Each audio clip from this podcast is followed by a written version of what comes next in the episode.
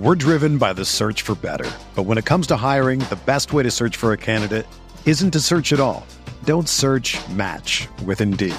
Indeed is your matching and hiring platform with over 350 million global monthly visitors, according to Indeed data, and a matching engine that helps you find quality candidates fast. Ditch the busy work. Use Indeed for scheduling, screening, and messaging so you can connect with candidates faster.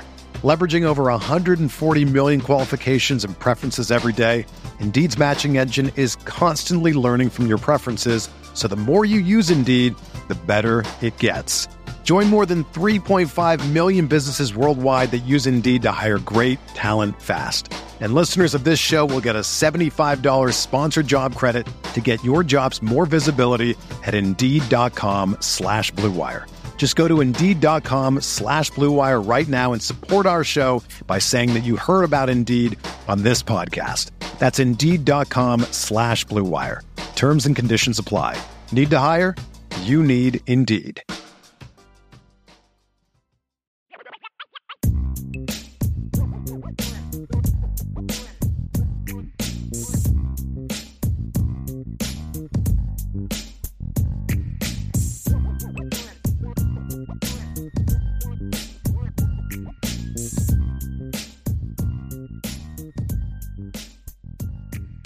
Jason Saxon, which team do you feel has more pressure on them? Well, I still think it's Ohio State, to be honest. I mean, Notre Dame's pressure is internal. I think Ohio State has more external pressure for the reasons that we talked about earlier, but, you know, the, the expectations. But honestly, we had an Ohio State fan in here the other day, and, and I think this comment was a little off, but he, he, was, he wasn't off the mark by much. He said, This is a lose lose for Ohio State. If you lose, you, you lost to a team that people perceive to be inferior and if you win, you beat a team you're supposed to beat. I, I don't think it's quite that extreme, but it's not far off.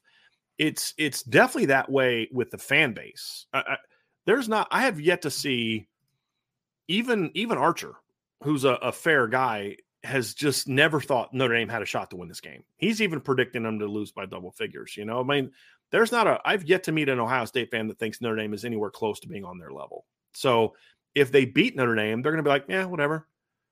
Yeah, we're supposed to do that. And if they lose, it's like, oh my gosh, this is terrible. This is wor- awful because they, I doubt that Ohio State fans are going to come to the realization, wow, you know what? They're actually better than I thought. This team's better than I thought. Uh, I was wrong about them. The way the Georgia fan, Georgia fans and Clemson fans uh, came to the realization and it, to where there's a respect for Notre Dame. Like, you know, we faced you. You, yeah, we beat you uh, in Georgia's case, but man, you guys gave us a test. We thought we are going to blow you out, and it's because you got some good football players over there. There was a level of respect. I, I remember watching some Notre Dame and Georgia fans in 2019. I, I sat there and watched this. I couldn't believe it because I love Georgia's press box. By the way, it's low and it's outdoors. So it's great press box. But I'm watching. It was Notre Dame, but fans. But there's also some Georgia fans that as Notre Dame was leaving the field after the end of the game, were were standing cheering for Notre Dame. It was kind of like you know, like they were like, wow, this this team earned our respect. This team came and fought and they battled and they gave our boys everything they can handle. And there was a level of respect for that.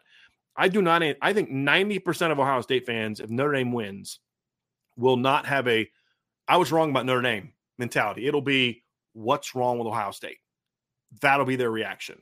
So, in that regard, I think there's merit to the fact that Ohio State is in some ways a bit of a lose lose situation when it comes to their fan base and a portion of the media because you know like the Finebaums and the people like that are going to look at this the same way they're fan- oh, how do you lose to notre dame? Because he's a clown and he'll look for any chance to tear down ohio state and other programs he, he views as as threats to the sec and he does not view notre dame as a threat to the sec so uh, but but with rational analysts and rational fans and coaches if if Ohio State plays well and Notre Dame just plays better, they're going to say, you know what, you lost to a really good football team.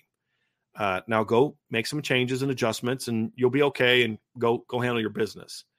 But amongst the fan base and, and a certain part of the clickbait driven national media, Ohio State has a lot more pressure because they're supposed to go into Notre Dame Stadium and win. And um, that's that's why I would say my answer would be Ohio State. Some of you may disagree. I'd be curious what you guys think about that because I that's my take. I, I want to know what you guys think. Do you guys agree with me? Do you think it's Ohio State that has more pressure uh, on them? I, I think they do. I'd be curious what you guys think. We're driven by the search for better. But when it comes to hiring, the best way to search for a candidate isn't to search at all. Don't search match with Indeed. Indeed is your matching and hiring platform with over 350 million global monthly visitors, according to Indeed data, and a matching engine that helps you find quality candidates fast. Ditch the busy work. Use Indeed for scheduling, screening, and messaging so you can connect with candidates faster. Leveraging over 140 million qualifications and preferences every day, Indeed's matching engine is constantly learning from your preferences, so the more you use Indeed, the better it gets. Join more than 3.5 million businesses worldwide that use Indeed to hire great talent fast. And listeners of this show will get a $75 sponsored job credit to get your jobs more visibility at Indeed.com slash BlueWire. Just go to Indeed.com slash BlueWire right now and support our show by saying that you heard about Indeed on this podcast. That's Indeed.com slash BlueWire. Terms and conditions apply. Need to hire? You need Indeed. The game Notre Dame fans have been waiting for all season is here as the Fighting Irish get ready to play the Ohio State Buckeyes. And if you're still looking for tickets to this titanic battle, Game Time is the place for you. They take the stress out of buying tickets. Game Time is the fast and easy way to buy tickets for all the sports, music, comedy, and theaters near you. With killer deals on last minute tickets and their best price guarantee, you can stop stressing over the tickets and start getting hyped for the fun you'll have. Forget planning months in advance. Game Time has deals on tickets right up to the day of the event. Get exclusive flash deals on tickets for football, basketball, baseball games, concerts, comedy shows, theaters, and more. The Game Time guarantee means you'll always get the best price. If you find tickets in the same section or and row for less, Game Time will credit you 110% of the difference. It's the fastest growing ticket app in the country for a reason. Get images of your seat before you buy so you know exactly what to expect when you arrive. Buy tickets in a matter of seconds, two taps, and you're set. Tickets are sent directly to your phone so you never have to dig through your email. Snag the tickets without the stress with Game Time. Download the Game Time app, create an account, and use code IRISH for $20 off your first purchase. Terms apply. Again, create an account and redeem code IRISH for $20 off. Download the Game Time app today. Last minute tickets, lowest price, guaranteed. That's gametime.co. All right, next question 99 problems. BKA1. Since Stanford's mascot is a tree and Ohio State's mascot is a tree nut, does that make Stanford their daddy? Just thinking of creative ways to put the tree nuts in their proper place. Here's how you put them in their proper place 99 problems. But BK ain't one. Still love that. At the end of the game, you look up the scoreboard. Notre Dame's point total is higher than Ohio State's point, point total.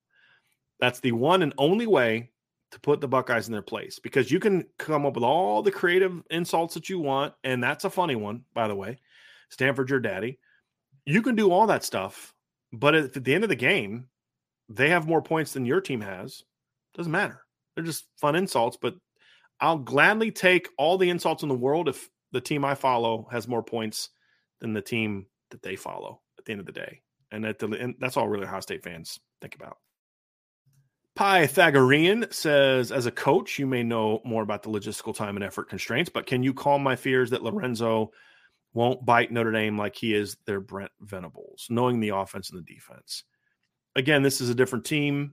They have they'll have different signals. Uh, your game plan changes from week to week. Your calls change from week to week. Um, you know, I is he going to try to help them? I'm sure. Most coaches don't really tap into that too much because they understand your your knowledge even though you were there in the spring it's going to be somewhat limited because of how things evolve and change as you go through different periods and and Notre Dame will have some things where they'll have some some checks and some calls that are different. The other thing too is Notre Dame huddles a lot more now than they did in the past. So it, it, they're not just making as many quite as many deep calls from the sideline. There's there's more stuff that's happening on the fly that you really can't can't quickly get a reaction to. So I, would be more worried about James Laurinaitis than I would be Lorenzo Styles as far as knowing things. Much more concerned about that. Coach Koch, has a question based on performance up to this point. Who can get drafted this year and where do they go? Oh man, I based on performance so far, here's guys that I would assume would get drafted in the 24 draft. Sam Hartman, Audric Estime, Blake Fisher, um, excuse me, uh, uh Joe Alt, Rylie Mills, Javontae Javontae Jean Baptiste, most likely, Cam Hart. Mm, I'm hoping Marist is not because I'm hoping he comes back, but maybe JD Bertrand, maybe that's who I would say would probably. Uh, now again, I'm I'm I'm hoping that Chris Tyree comes back. I'm I'm hoping that Blake Fisher comes back. So I'm projecting some of those guys to come back. Um, I'm hoping Jordan Botelho comes back. That's why I don't have him on the list. So there's some Xavier Watts I don't have on the list because I want him to come back. So those are guys that I'm that I'm pretty sure are going to be gone after this year.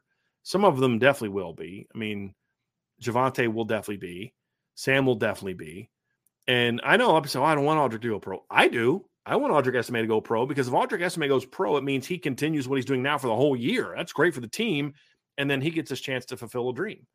Uh, that's a win-win for me. And the way that Notre Dame was recruited, they'll be okay.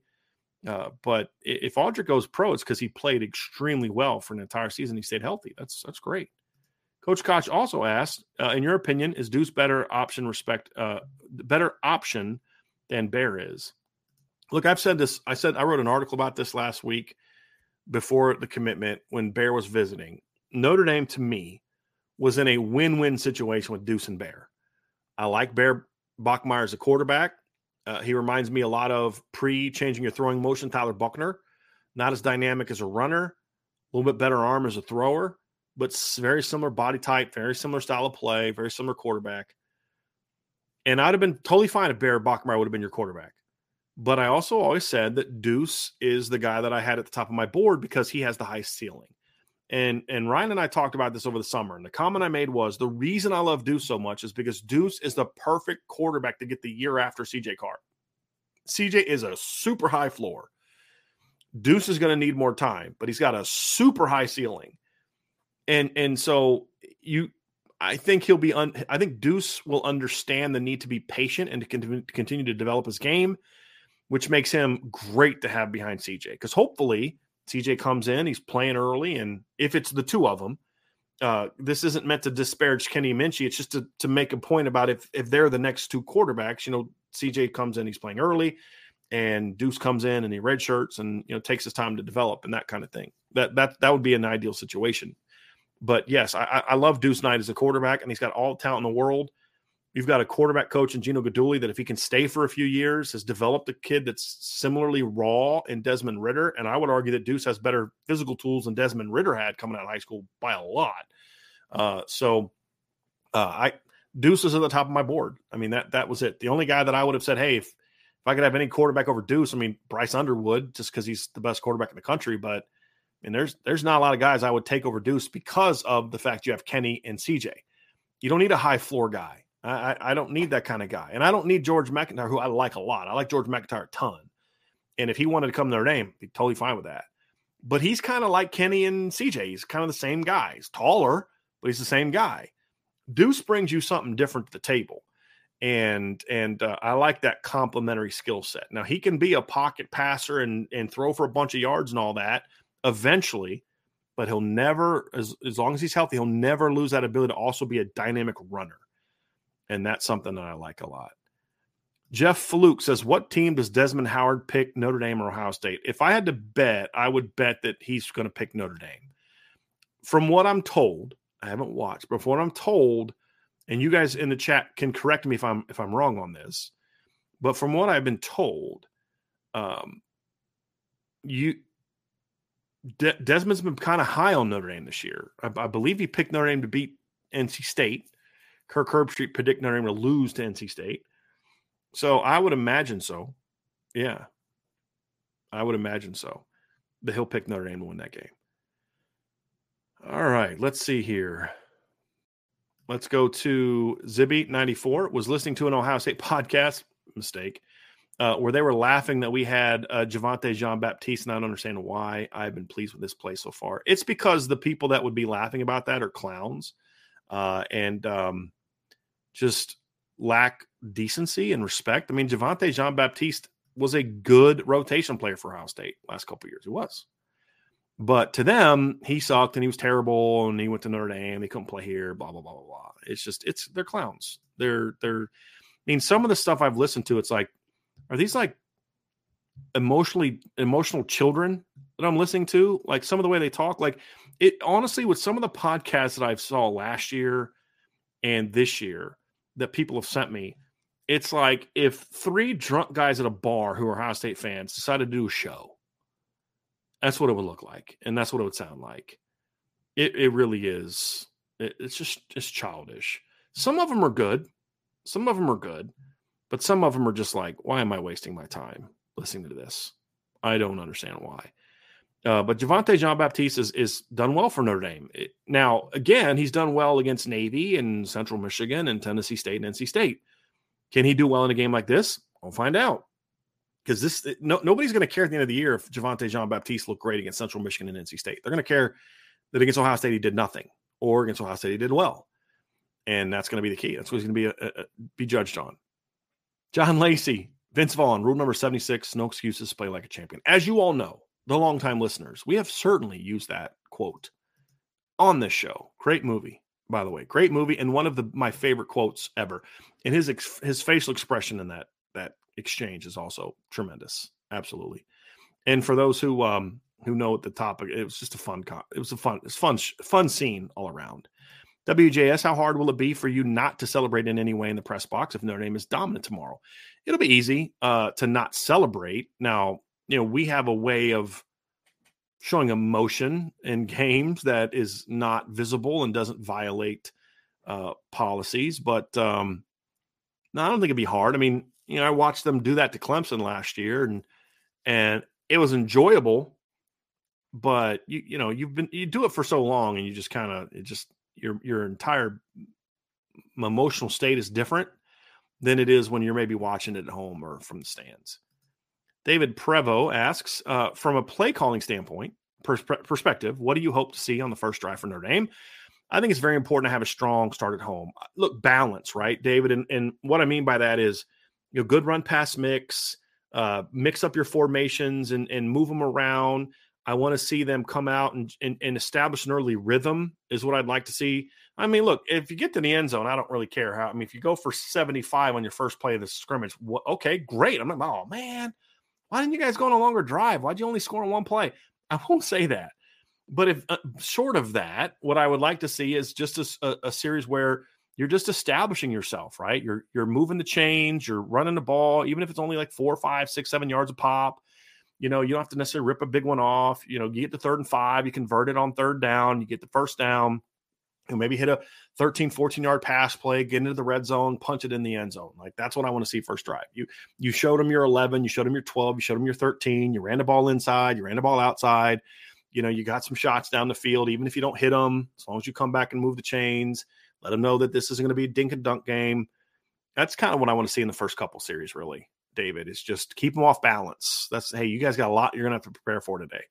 Keep them off balance because eventually, if if you put them in a situation where they got to start kind of guessing what's coming, they're going to guess wrong, and that's where you hit a big. That's that's what happened against NC State. They were able to catch them in a couple calls that opened up big play opportunities, and they took advantage of it. You've got to do the same thing against Ohio State. Josh Buffalo, the motivational business banker. What is the one thing each coordinator has done this season that you want them to continue to do against Ohio State? And one thing to stop against Ohio State. Thank you for this great coverage. Love IB. Thank you, Josh. Thank you very much.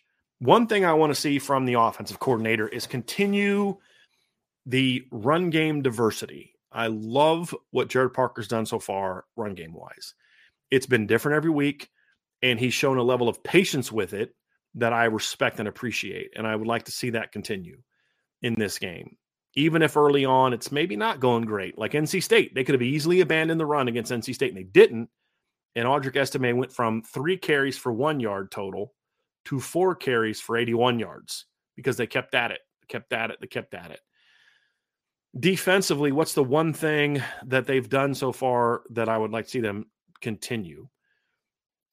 Uh, it would be it would be hmm because they they haven't always done this consistently but i think they've done a pretty good job of mixing up their looks I think they've done a pretty good job of that. They don't just line up and you know give away things. They they they line up. They do come and show pressure and then drop. They do bring. They've they've been more effective bringing second level pressures this season from depth. Prior to the Central Michigan game, anyway, they were better at that. So I'd like to see that continue. One thing I'd like them to not do, stop doing. I want to I want to mix things up offensively, but I would not do quite as much in series subbing. So I would like to see them. Okay, you come out in twelve. Give me four or five different looks out of twelve before you sub out, unless you get into like a third down or a you know you get sacked and it's second and fifteen and you got to put your eleven personnel in. I, I would say you know, come out in 11 and then just show them a couple looks, show them some different looks. And as opposed to just every snap, you're rotating somebody in and out. I just think that can make it a little bit harder to to get into a really good rhythm. That would be something that I would want to see a little bit different on offense. And then defensively, stop blitzing just because. Don't just blitz just because. Have some met, more method to your madness. And that that was true against NC State and Navy and even Tennessee State to a degree. It was not true against Central Michigan. But you know, up until the Central Michigan game, I was relatively pleased with what I'd seen from Al Golden. That game was kind of gave me some 2021 flashbacks that I didn't overly enjoy. 99 problems, but BK ain't one. If Notre Dame's offensive game plan for the Ohio State game were a boxer, which boxer would you like it to be? Same question for the defense. If it's me, it's Mike Tyson for both violent and aggressive. All right, if if okay, you're you're this is an interesting one. If it's a if you're talking about I'll go defense first because the, the one for defense has popped into my head. For defense, it's Evander Holyfield because you're going against a heavyweight offense. And Vander was always a bit of an undersized heavyweight. And he was he played he was he was a really good defensive boxer. He could take blows and but he would he would always he was a smart boxer he was a patient boxer he would wait for his time he could get those jabs in to really sting you like you think you got him and then boom he just hits you right in the jaw uh, pops you right in the nose uh, really act you know undersized guy but quick and on the move and he could move pretty well and and he had the heart of a warrior man and he just he really did and that's if if the defense is plays on Saturday like Evander Holyfield fought during his prime they're going to be really good and they're going to take some blows early and you're going to get you're going to win a couple rounds but the deeper you get into the game the less chance you have to win because that heart and that speed uh, you know when your legs are getting you're 30 pounds bigger than Evander and your legs are getting heavy and he's still fresh and moving all of a sudden he starts sticking some of those blows that weren't that getting there early uh, that's what i would like to see from him uh, offensively that's a good one because it, it, it wouldn't be Mike Tyson because here's the deal. I get what you're saying. I get what you're saying, but it wouldn't be Mike Tyson. Somebody in the chat already said it. Uh, and I'll go with that. The reason it's not Mike Tyson because you can't knock a team out in the first quarter because you've got to play four quarters. So I don't want the guy that is that. I want the guy that is constantly on the attack and on the attack and speed and mixing it up. And I'm hitting you from the right. I'm hitting you from the left. I'm moving around. I'm keeping you off balance. And somebody said in the chat, I think it's Roy Jones Jr. I think it's a great, great call. Uh, it would be Roy Jones Jr. That that would be it for me. And and if you leave, if you leave your chin exposed, I'm gonna I'm gonna knock you out if you if when and, and Roy was another one that you got deeper into fights, his his stamina conditioning was tremendous when he was in his prime. So if you got if you didn't get to him early, you had no chance because he was definitely to beat you later in fights. Is how I always felt when I saw him fight. So that'd be a good one for me. That'd be a good one for me.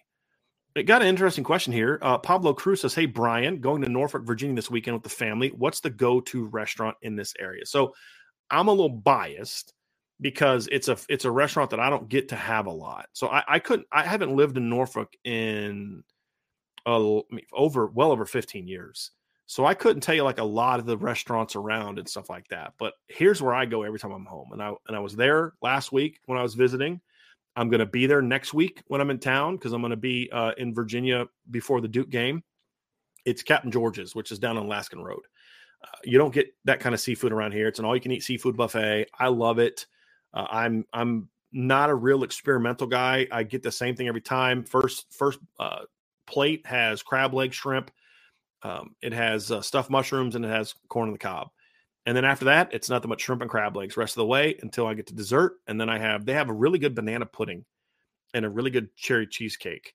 Uh, that that I usually get one of those two things as well. But that uh, that's a go to for me every time. And now they've got this new addition onto it that's been built in the last I don't know 15 20 years. It's called Just George's. It's like same place, but it's like a sports bar type of thing. So they have like games and all that stuff on. So uh, if you go at night on Thursday or Friday night and there's a game on, you'll be able to watch a game. So that's pretty cool. But yeah, Captain George's is the place I always go to whenever I'm in town. I was there last week, or two weeks ago now, before the NC State game, and uh, I'll be there again next week. So I'm very much looking forward to that. Absolutely.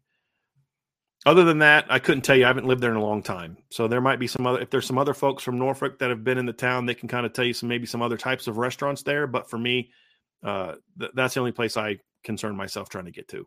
And the other thing I do when I'm there, and, and this may not be, I, I get Wawa subs like for lunch. I love Wawa subs. I've been eating those since I was in college.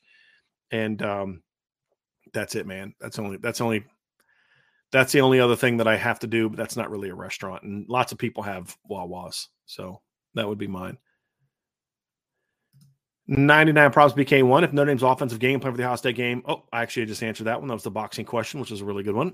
Jason Rose, hey Brian, take out the coaching aspect of it. How do you feel about the future of the defense from a talent perspective? The talent is in the pipeline. It's getting a lot closer. It's not there yet. It's not there yet as far as you know, having the kind of defense like Ohio State had in 15 and 14 and and having the kind of defense like Clemson had in their prime in like 18, you know, to where you're just like, dude, you have like NFL guys everywhere. You got NFL guys at corner, NFL guys at safety, NFL guys at linebacker, NFL guys on the D line. They're not there yet. They're getting closer. But you know, like the the the talent at linebacker, there's a big gap between your fifth years and then your next group of guys are freshmen and sophomores. So there's like a gap in between. Uh, interior of the D line still has to get better uh, and, and more consistently better. The the edge rush, like your incoming freshman class, is pretty good. They got some good edge rushers in the 24 class with Cole Mullins and Loghan Thomas and and Bryce Young, but the consistency's not there from the D line. They're still getting like the high ceiling, low floor guys. It'd be nice to to get guys that have high floors and high ceilings every now and then like linebacker recruiting is the close and cornerback recruiting is the closest thing to like, yep, it's arrived. Because when you look at the 22 class, I love the Josh Burnham, Jaylen Sneed, Junior Tuihalamaka, Nolan Ziegler class. Um, by the way, uh, for those who don't know, Nolan was on the sideline on Saturday against Central Michigan, so that's great. So he's his progress has come along. I'll just kind of leave it at that, but it's been very encouraging news last couple weeks. So uh, um, as long as it stays on track, I fully expect him to to be back to be back in pads and practicing and all that here very soon. But he was with the team on the sideline on Saturday, was there with, during warmups, not going through warmups, but there with the coaches. So that was awesome. It was really cool to see that. It was really really important for me, uh, and and for him and his family to see that. So that was good. But uh, you know, you you were so good there. You, you, Josh Burnham's now moving over to Viper. Junior Tuihalamaka's helped, and then you replace that with another great linebacker class and Greg Bowen and Jaiden Ausberry and Preston Zinter.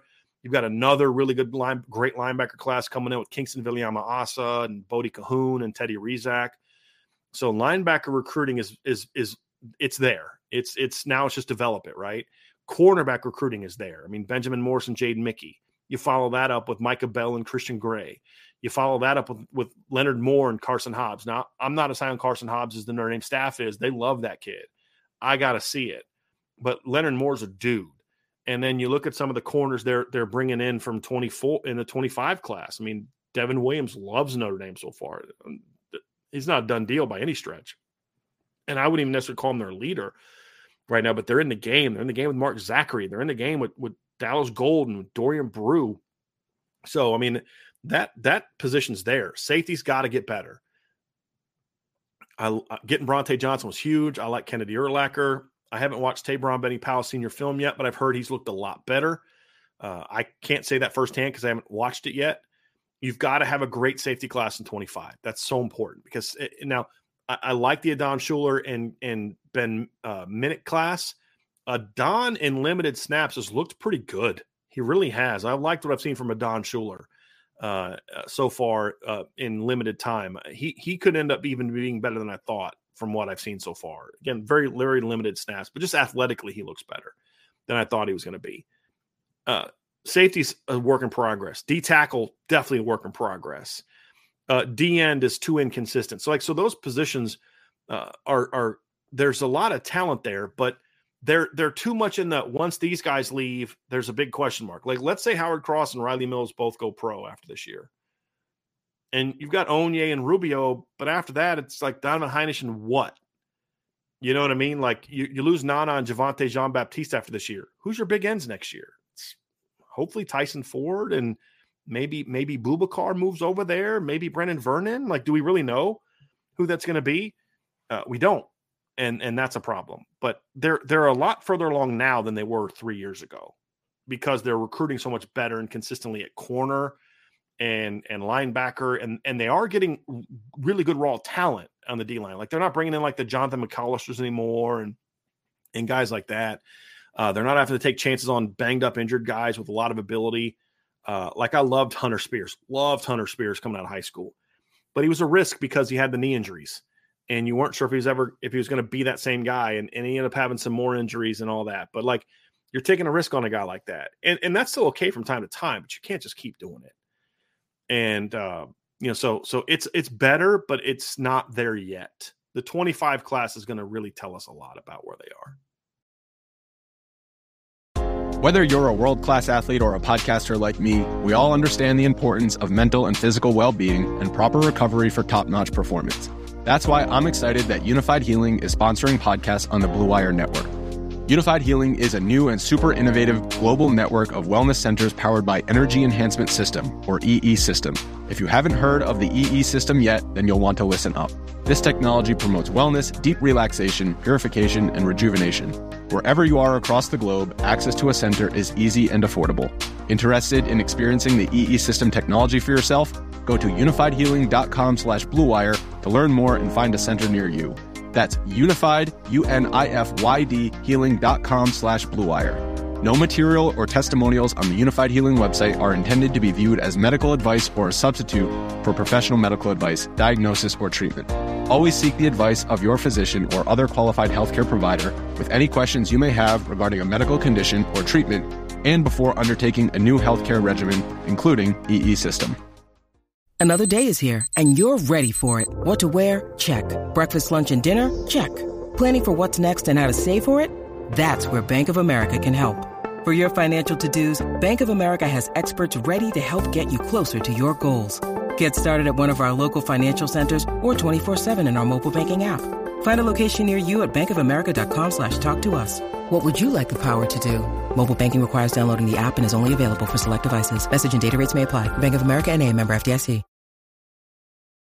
The Sun Chance kid, Brian, my we are taking my mom tomorrow late morning, about 45 minutes out of town to celebrate her birthday. Any suggestions to get the family back before kickoff? They can spend hours at a mall.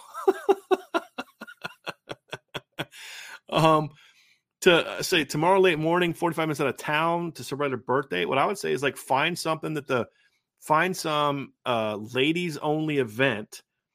Like play, hey, you know what? Like, why don't you ladies go do this thing? Like take them to a spa, you know, take them to some sort of thing like that where like the ladies go to sort of like the ladies thing. So and you gotta beg your wife to, you know, if you have a wife or a girlfriend or sister or whatever, like, hey, can you take one for the team and take mom to the spa? And then while they're doing that, you guys find a nice sports bar and watch the game. That's what I would suggest that you do if you're still out of town, but that's pretty funny. All right, next question is uh, Chris S. What's the consensus on Rudolph as a coach, as a O line coach? I don't know that there's a consensus on him, and and we really aren't going to know who he is until after this game. Ask me this next week. I'll have a much better answer for you. Brian Lalaberte, it seems like over the first few games, Estime started slow. And as the defense wears down, he takes over. Do you see the offense under utilizing Price and Love more in the first half to keep Audric fresh? That's what they've done so far, Brian. I mean, we saw that against we saw that against um, Central Michigan. Audric didn't carry the ball once in the second quarter. Uh, he got several carries. I actually thought Audric started pretty well against um, against Central Michigan. That that's a game where I I'll somewhat disagree with you a little bit on that one. I, I think overall Audric's always been a little bit of a slow starter. That's just because the line you know, usually needs a little bit time to go. But I actually thought last week that Audric started pretty well uh, against Central Michigan. I mean, first carry of the game, he goes for eight yards. Uh, next carry, he goes for three, to which moved the chains. Then he goes for five yards and and gets that. Second series of the game, he got one carry, one yard on the second down. Uh, they converted to third and nine. He didn't get another carry again until you got to a first and ten at the 37 going in. He gets a first down. Uh, you you go pass, uh, quarterback or inside zone to Jeremiyah Love for eight. You get into third and two. You give to Audric. He gets stopped. Fourth and one. He goes for 17 yard touchdown. So I actually thought Audric came out and and played pretty well. The, the next time he gets the football is the third quarter and then he obviously goes off. But I actually thought Audric started pretty well in this game. Uh, NC State game, he didn't start incredibly well. Obviously, went three, you know, three carries for for one yard. First carry of the game against Tennessee State, he went for nine yards. But again, you know, kind of kind of took over as the game got on. I, I think with sometimes with those big kind of backs, they just need a little bit of they just got to get rolling. I mean, first game, first drive of the game against Navy, his two of his first three carries went for 10 plus yards, and then he ends the drive with a seven yard gain to get down to the goal line, and he punches in on the next drive. Uh, his first carry, the second drive, went for 13 yards, and he fumbled, and then they took him out. So I think Audric started a little bit better this year than he has in the past. I think the NC State game wasn't a good start, but that's because the offensive line was getting their butt kicked and they were overloading Notre Dame with numbers. So I, I think last year Audric was definitely not as fast starter, and that's why they didn't play him a ton. But I do think the staff has done a pretty good job of of mixing in their running back rotation a lot more early and then second half, Audric's a little bit more fresh and he can put a team away. So I think in that regard, Brian, I agree with your observation and, and very a lot and think the staff will continue to, to utilize those guys to keep him fresh. Joe Allen says, when you tailgate, what adult beverage is your go-to? I don't. Well, I assume by adult beverage you mean alcohol. I don't. Uh, I don't drink alcohol. I've never had a beer. I mean, I've had like alcoholic drinks before my life, but not much. Um, I'm not really an alcohol drinker. Uh, so I mean, at tailgates, I'm water, Mountain Dew, Gatorade. That's my that's my tailgate beverage. Now we might have some Twisted Tea tomorrow at the tailgate because because Twisted Tea sent us a bunch of stuff because they're sponsoring our CFB Nation. Uh, they're sponsoring our channel for the football seasons. Twisted Tea is our, our official sponsor of the CFB Nation channel during the season. So we we they sent us a bunch. So we may bring that tomorrow. I still gotta I still got to decide whether or not I'm comfortable with that or not. But uh, so my, my answer would be my adult beverage at a tailgate is either Mountain Dew or, or Gatorade would be my my choice, or water if I'm trying to not have a lot of sugar. Tomorrow it'll be Mountain Dew. Sorry, folks, it will be. Carmel Anthony or Carmel Humphrey, sorry, with as good as our DBs are, having them five, six yards off receivers in the first four games seems odd, and it kind of reminds me of old DC strategy that got us killed. Any reason to keep doing this? Uh, I haven't, I haven't felt that way. They always have, um, like the field corner's always been off under Al Golden last year. Benjamin Morrison's always mixed it up. There's been a lot of press. I haven't noticed that Benjamin's been off more this year than last year. Um, the field corner's always been off more. And I don't, I mean, look, my man, listen, look, there's a lot of things that I can complain about with Al Golden. A, a lot of things. Just because he and I, and the reason why, because he and I philosophically, like what he likes to do on defense isn't necessarily like my cup of tea. The defense the first three games was was pretty good, right? Pretty darn good. But when it comes to how they're using their corners, in in four games, Benjamin Morrison and, and, Cam Hart have combined to give up seven completions. If you add Jaden Mickey into the conversation, they've combined to give up eight completions. And then you'd have to go to their number four corner to get to 10 completions on the season in four games. The top two deep at cornerback has allowed 10 completions on, let me do the math here. That's 21 and Jaden's three, so that's 24. Christian Gray's three, that's 27. Teams are 10 of 27 in four games against Notre Dame's corners. It's 37%. That's pretty good. One of Ohio State's starting cornerbacks, Davidson and I hope I'm saying that right, has given up 12 completions this year. Ohio State's starting two corners in their and their nickel corner in three games. And everybody keeps saying how good their corners are, and they have played well. But their top three corners have given up 23 completions on 46 attempts, according to Pro Football Focus. So 50% completion rate so far this year. They've had one touchdown allowed, one interception allowed, for four pass breakups. And and so I mean I, I have a hard time criticizing what Al Golden has done with the corners so far this year. I, I, I just I mean there's a lot of things we could say, hey man, don't do this, don't do this, but how he's playing his corners, uh, I can't I can't be with you there. I, I just I can't be with you there. I, how they're playing their corners so far has worked really well. Now, will it work tomorrow? Find out. But so far, man, I, I mean they've been pretty good so far.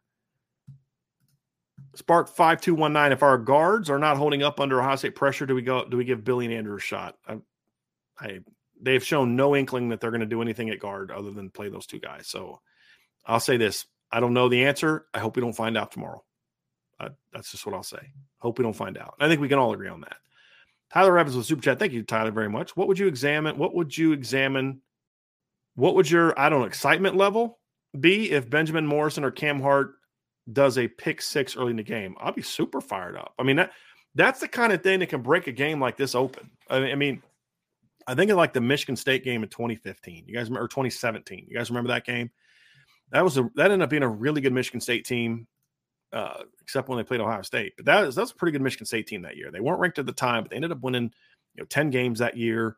Uh, pretty good football team, really good rush defense that year, really good rush defense that year.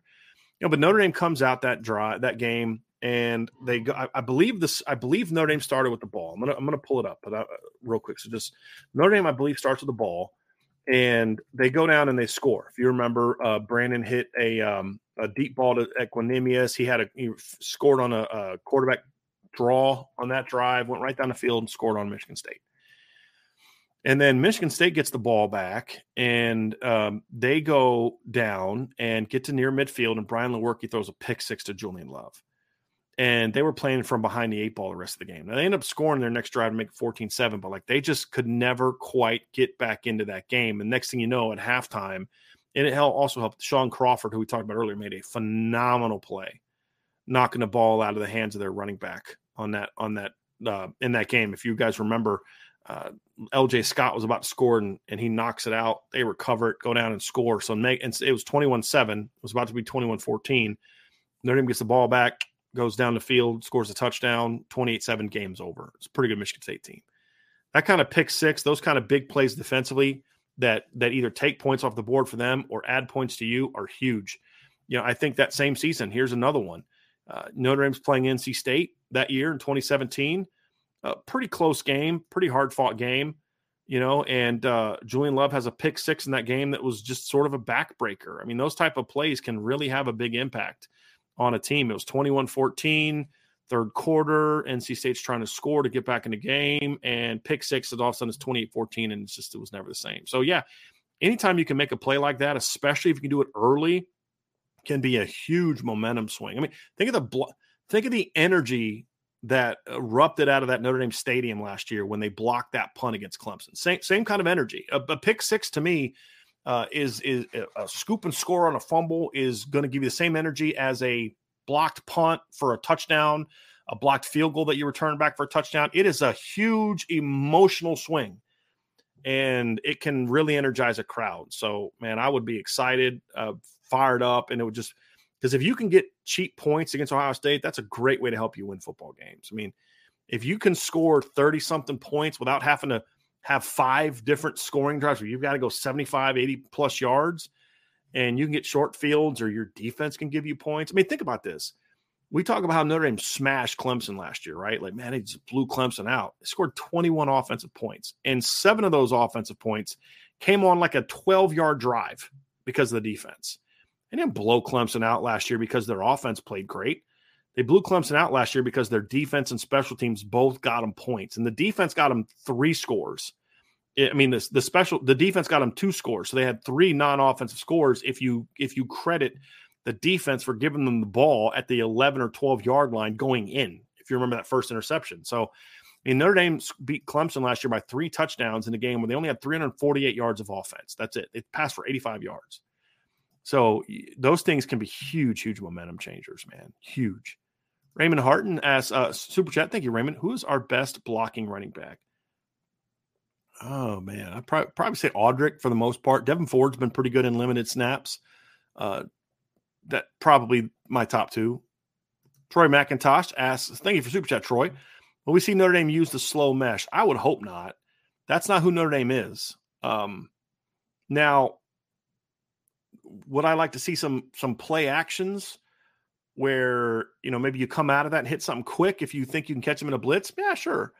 But no, I'm not a big fan of the slow mesh. Look, guys, there's a reason that Sam Hartman threw 10 like 12 13 plus interceptions the last two years because the slow mesh is going to get it's going to create openings and it's also going to get you into trouble at times and you could you could create you could give maybe four or five interceptions in the last two years each year to it being a direct result of because you're running the slow mesh. Yeah, it works great for Clemson, but it's just not who Notre Dame is. So I hope we don't see it. Look, this is the first time, Troy, and my and here's partly why I'm answering the question that way, Troy. This is what I'm explaining. For me, this is the first time that, uh, that I feel Notre Dame has the team that where they don't have to pull out the bag of tricks. And what I mean bag of trips is like like I'm okay doing a reverse. If you're going to over pursue and fly to the ball when we run toss, I'm going to hurt you with it. So I don't view like a reverse because I saw something or like as as a as a bag of tricks. What I mean is you're going away from who you are because you don't think you're good enough to just beat them on your own. I don't. This is the first time in a long time Notre Dame's played against this caliber team where I've actually felt that's not the case. Play your game, be who you are. Now, are there some things we're going to see against Ohio State on Saturday that we haven't seen all year? I expect that both sides of the ball. I expect Ohio State to show some stuff they haven't shown this year. But that's a little different than like changing your entire backfield philosophy and, and doing all that stuff. And I also don't want to get those habits back into to, to Sam Hartman, to be honest with you. I just I don't necessarily want to go there. Super chat from Gregory Perez with coaches in this. Thank you, Gregory, very, very much for this one and the next one. Uh, with coaches and uh, assistants in all CFB have outright impressed you? What which coaches and assistants in all of college football have outright impressed you so far this year? For me, it is Dino Babers, even though I feel like he will eventually let me down with what was starting with uh, what was starting to look bad. Gregory also says in a related question, uh, do you feel like there are multiple avenues for Notre Dame to win, and is is that due to Notre Dame's ascension or an Ohio State regression? It's about a Notre Dame's ascension look, yeah, Ohio State's not going to be as good with a backup quarterback, or not a backup quarterback, a first year quarterback as they were with CJ Stroud if the whole year under his belt. And Kyle McCord's not as good as CJ Stroud was, but they are very, very talented. This is a very good football team. And if Notre Dame wins, they'll have to earn it. And but as I as I was saying to Troy, this is the first time I feel like Notre Dame doesn't have to play the perfect game to win. They just got to play their game, which means you know, look, if, if you're able to burn them with the pass game, burn them with the pass game. If you can hurt them with the run game, hurt them with the run game. There's different ways that they can win a game like this, which is really important. And and you know, to me, that's that's um that's what I want to see, man. I, I just I want to see them do that. I don't want to see them have to, you know, man, you catch a million breaks and you still only win by a field goal because you're just not as good as them. You just kind of got lucky that day, right? Like, I don't want to see that. I want to see them just look. We're the better team. We're the better team right now uh, and that's what I want to see. To your first super chat, uh, look, you know, staffs that have impressed me so far. Coach Babers is obviously one. The job he's done at Syracuse this year uh, is excellent. They're off to a great start. They're three and zero. Oh. They blew out Colgate. They blew out Western Michigan teams you're supposed to beat. They had a really nice road win over Purdue. You know, Purdue. We'll see how good Purdue is. They play Army this weekend. He's got to win that game to keep it going. The problem with Coach Babers has been not so much that they can't get off the good starts, is that they can't keep those starts going you know, last year Clemson started or Syracuse started six and zero, oh, similar to this year. Blew out Louisville in the opener, blew out UConn, had a really nice win over Purdue. You know, beat Virginia, blew out Wagner, beat NC State, who was ranked 15th in the nation at the time, 24 to nine. Then they lost a hard fought game to Clemson, and they got blown out by Notre Dame, and then they imploded. They end up going, you know, seven and five in the regular season, lose a bowl game to Minnesota, and they go seven and six. So they went one and six in the last seven games.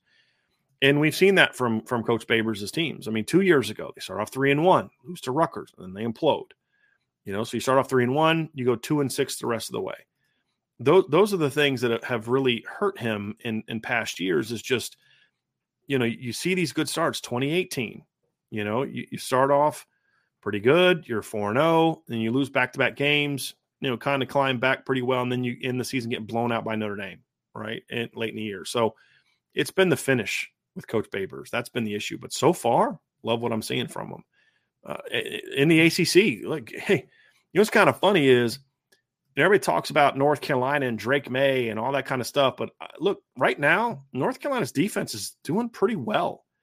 And and somebody said to me like, well, you know, what about the App State game? And I was like, well, you know, I mean, they they gave up 27 points in regulation. I'm, it wasn't great, uh, but if you watch the game, I mean, they, they, did some pretty good things in that game as well, right? Uh, but that was sort of the anomaly. They they did a great job shutting down South Carolina's offense. They did a great job shutting down Minnesota's offense. They're not a great defense by any stretch, but they've gotten better. Hats off to Coach uh, Coach Chizik for making them better. I mean, they've already held two opponents so far this season. North Carolina has to under 20 points. Uh, if you go back and look at 2020, their team last year, the they held one one opponent the entire year to under 21 points, and that didn't happen until Game Five. They gave up 24 points to a Florida A&M team that had like 20 dudes not eligible for that game. They still gave up 24 points. You have 28 points to Georgia State, 61 to Appalachian State. Uh, so yeah, they've done a really nice job, really nice job at North Carolina uh, defensively. I think they've done a really nice job so far. Uh, some other coaching staffs that have done a good job so far. I mean, uh, Miami's having a nice bounce back year. Uh, Coach Elko's done a doing a great job at Duke so far. Really like the job he's doing there. Uh, Lance Leipold is is just really building a nice little program at Kansas. I mean, really nice little program at Kansas. Uh, like what he's doing. Uh, I thought Coach Sark did a great job getting that team ready to go play down at Alabama. Uh, thought he did just an excellent job there. Uh, like what they're doing so far. Uh, Greg Schiano and Rutgers off to a very good start. If coached well, you know I like some things that they're doing um, so far this season. So so hats off to what the Rutgers staff is doing so far. Uh, Florida, look, I was the only guy. I think I was the only guy. No, no. Andrew McDonough also picked Florida last week. And Andrew McDonough in our in our college football picks is, by the way, is undefeated so far. So, and he has Notre Dame winning by double digits tomorrow. So just just a heads up to y'all. But you know, I, we he and I both predicted Florida to, to beat Tennessee last week because the thing I said is like, guys, you go back and watch that game. Florida outgained Utah by 76 yards. They lost that, and Utah got what, like a quarter of that on one play, the first play of the game. They had 70 yards on the first play of the game, and they only had 200 the rest of the way. And part of it's because they called the dogs off a little bit. But Florida moved the ball on Utah. They just kept shooting themselves in the foot with turnovers and stupid penalties and and and just taking sacks when they shouldn't have taken sacks and things like that. But you know, Florida bounced back and and and um, they they looked good. I mean, FCS McNeese, they're not very good, but Florida looked good in in that game, I thought and then they come out and, and they smack Tennessee. So you know Billy Napier's team could have collapsed and folded, but they didn't, and they they battled. So uh, hats off to him. They got Charlotte this week, and then Kentucky Vanderbilt. They've got to beat Kentucky on the road. If they can beat Kentucky on the road, then all of a sudden they're heading to a game against South Carolina in October, uh, six and one, and they're going to be ranked actually be five and one. And they're going to be ranked, and if they can somehow beat South Carolina on the road, which won't be easy, they're going into their October 28th Georgia, uh, game against Georgia six and one, uh, and got some real momentum. And and you know even if they lose that game, you're talking about a team that's six and one. They've got Arkansas at home. They'd have Florida State at home at LSU at Missouri. Could be a nice bounce back season for Florida based on what we've seen. Now that's a lot of ifs, but I liked how his team responded to that season opening loss. They could have they could have collapsed. I mean, there was a lot that I'm like, man, what the heck are we doing here? This is terrible.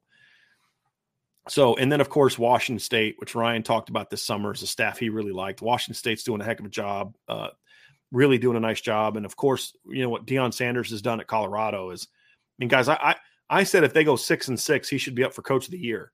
And they're already they're already halfway there. They're three and zero, oh. and the heart they showed against Colorado State I mean, I, I, was impressed by that. I was really impressed by that. And, just the Pac-12 in general has got some staffs doing some really nice jobs. Chip Kelly's done a really nice job so far with UCLA. They're going to be tested this week against Utah, but like what they've done so far. And look, it's early and they haven't played anybody, but USC's defense looks better. I, I want to see them tested by a real offense, but you can only you can only do what's in front of you, right? You can only play against what's in front of you, and and so far what they've had in front of them has been they've thrived against. They struggled early against San Jose State, but since then they've they've played very very well, in my opinion, very well. And these last few questions I'm going to get to because we got to get out of here. I'm going to start to lose my voice a little bit, and uh, uh, so I, I, don't I don't want to do, do, that. So just give me a second. I want to find any um, find some good questions here. Uh, here's one from USMA 87 hypothetical. Alt leaves the draft. Fisher stays. Does Jagusah become the new left tackle, or does Fisher move to left tackle? I don't know that the next tackle would necessarily be Charles Jagusah. I could also see Charles Jagusah staying inside a guard and maybe beating out somebody at guard. I could see that certainly. I would imagine in this scenario where if Charles Jagusah is your next best tackle, let's assume that it's not Tosh Baker, uh, who's currently the backup left tackle. Let's say Tosh doesn't come back and he's not the left tackle, which I could see and and Blake comes back, I I could see if it's Aamil Wagner, I could see Notre Dame doing one of two things, and I'm not sure which one I think is the better eh, the better option. it's going to depend on how Blake plays the rest of the year. You, I'd say move Aamil to left tackle, let him battle with Tosh Baker is what I would what I would probably do right now. It, that's what I would probably do is, is move him because I have not been I've not liked what I've seen from Blake so far this year uh, especially in pass pro. He's going to have to step up a lot in that regard. Now, if Blake finishes strong, then I'd say move him to left tackle and, and let him build his draft stock there. But the way he's played so far, you know, I, I don't I haven't loved what I've seen from Blake to where I would want to put him on the blind side of a quarterback, to be honest with you. He's gonna have to get a little bit better. He's definitely gonna have to get better. There's no doubt about it. All right. Uh, question from Jack Johnson. Hey, Brian, I've only watched the all 22 film against NC State and Indy right guard and center did not look good at all. Was that a one game thing or are they a weak link? I think it was one game thing. You know, Rocco's still a young player. You watched the third career start of his third career start. I think if you go back and watch that game, though, there were some blocks that Rocco did very well. It's just the bad blocks were bad but the good blocks for Rocco have been very good. Against Central Michigan, we saw a lot more of the very good and not as many of the bad. He's got to just keep working his feet. Rocco's problem is he starts stopping his feet. I think Zeke's issues against NC State had a lot to do with just how the guards weren't playing well. I thought both guards didn't play well against NC State. Pat Coogan had a couple really nice blocks. The 80 yard touchdown run, Pat had a great uh, pull and kick on that to open up um, uh, Audric Estime's initial vertical entry. But who'd they run behind on that play? And they ran behind the right side of the line where Rocco is. So Rocco's just been up and down. Uh, he was better, a lot better against NC State or against Central Michigan. When I went and rewatched the game, Rocco had about five or six blocks. You're like, dude, if you can do that consistently, you're going to be really good. It's just he still gets himself in too many situations where he stops his feet and that's that's kind of my that's kind of my thing with Rocco is you just got to keep him working your feet through contact. But again, he's a young player, and I saw some other comments that you made in the chat about uh, you know about Rocco and some you know how he he needs to be gone or whatever. I mean, look, you're assuming that somebody else has been better than he has, and I I don't know that that's a a safe assumption. You know, I'm not one of those people that's like, oh, well, because the head coach has decided this you know that guy must be better. That that's not really my style, but I think Rocco's done a, enough good in in three start or four starts that you say, hey, look, yeah, he's got to get better, but this guy's done some good things, and this guy's going to continue to be a guy that we're going to build and develop because the thing that Rocco can do, and I'm just watching a play against NC State where it was a the first run by Jadarian uh, Jadarian Price. You know, Rocco pulls around Guy comes off the edge, he kicks him out, takes proper angle, forces the guy to go outside. Jadarian cuts right inside of him.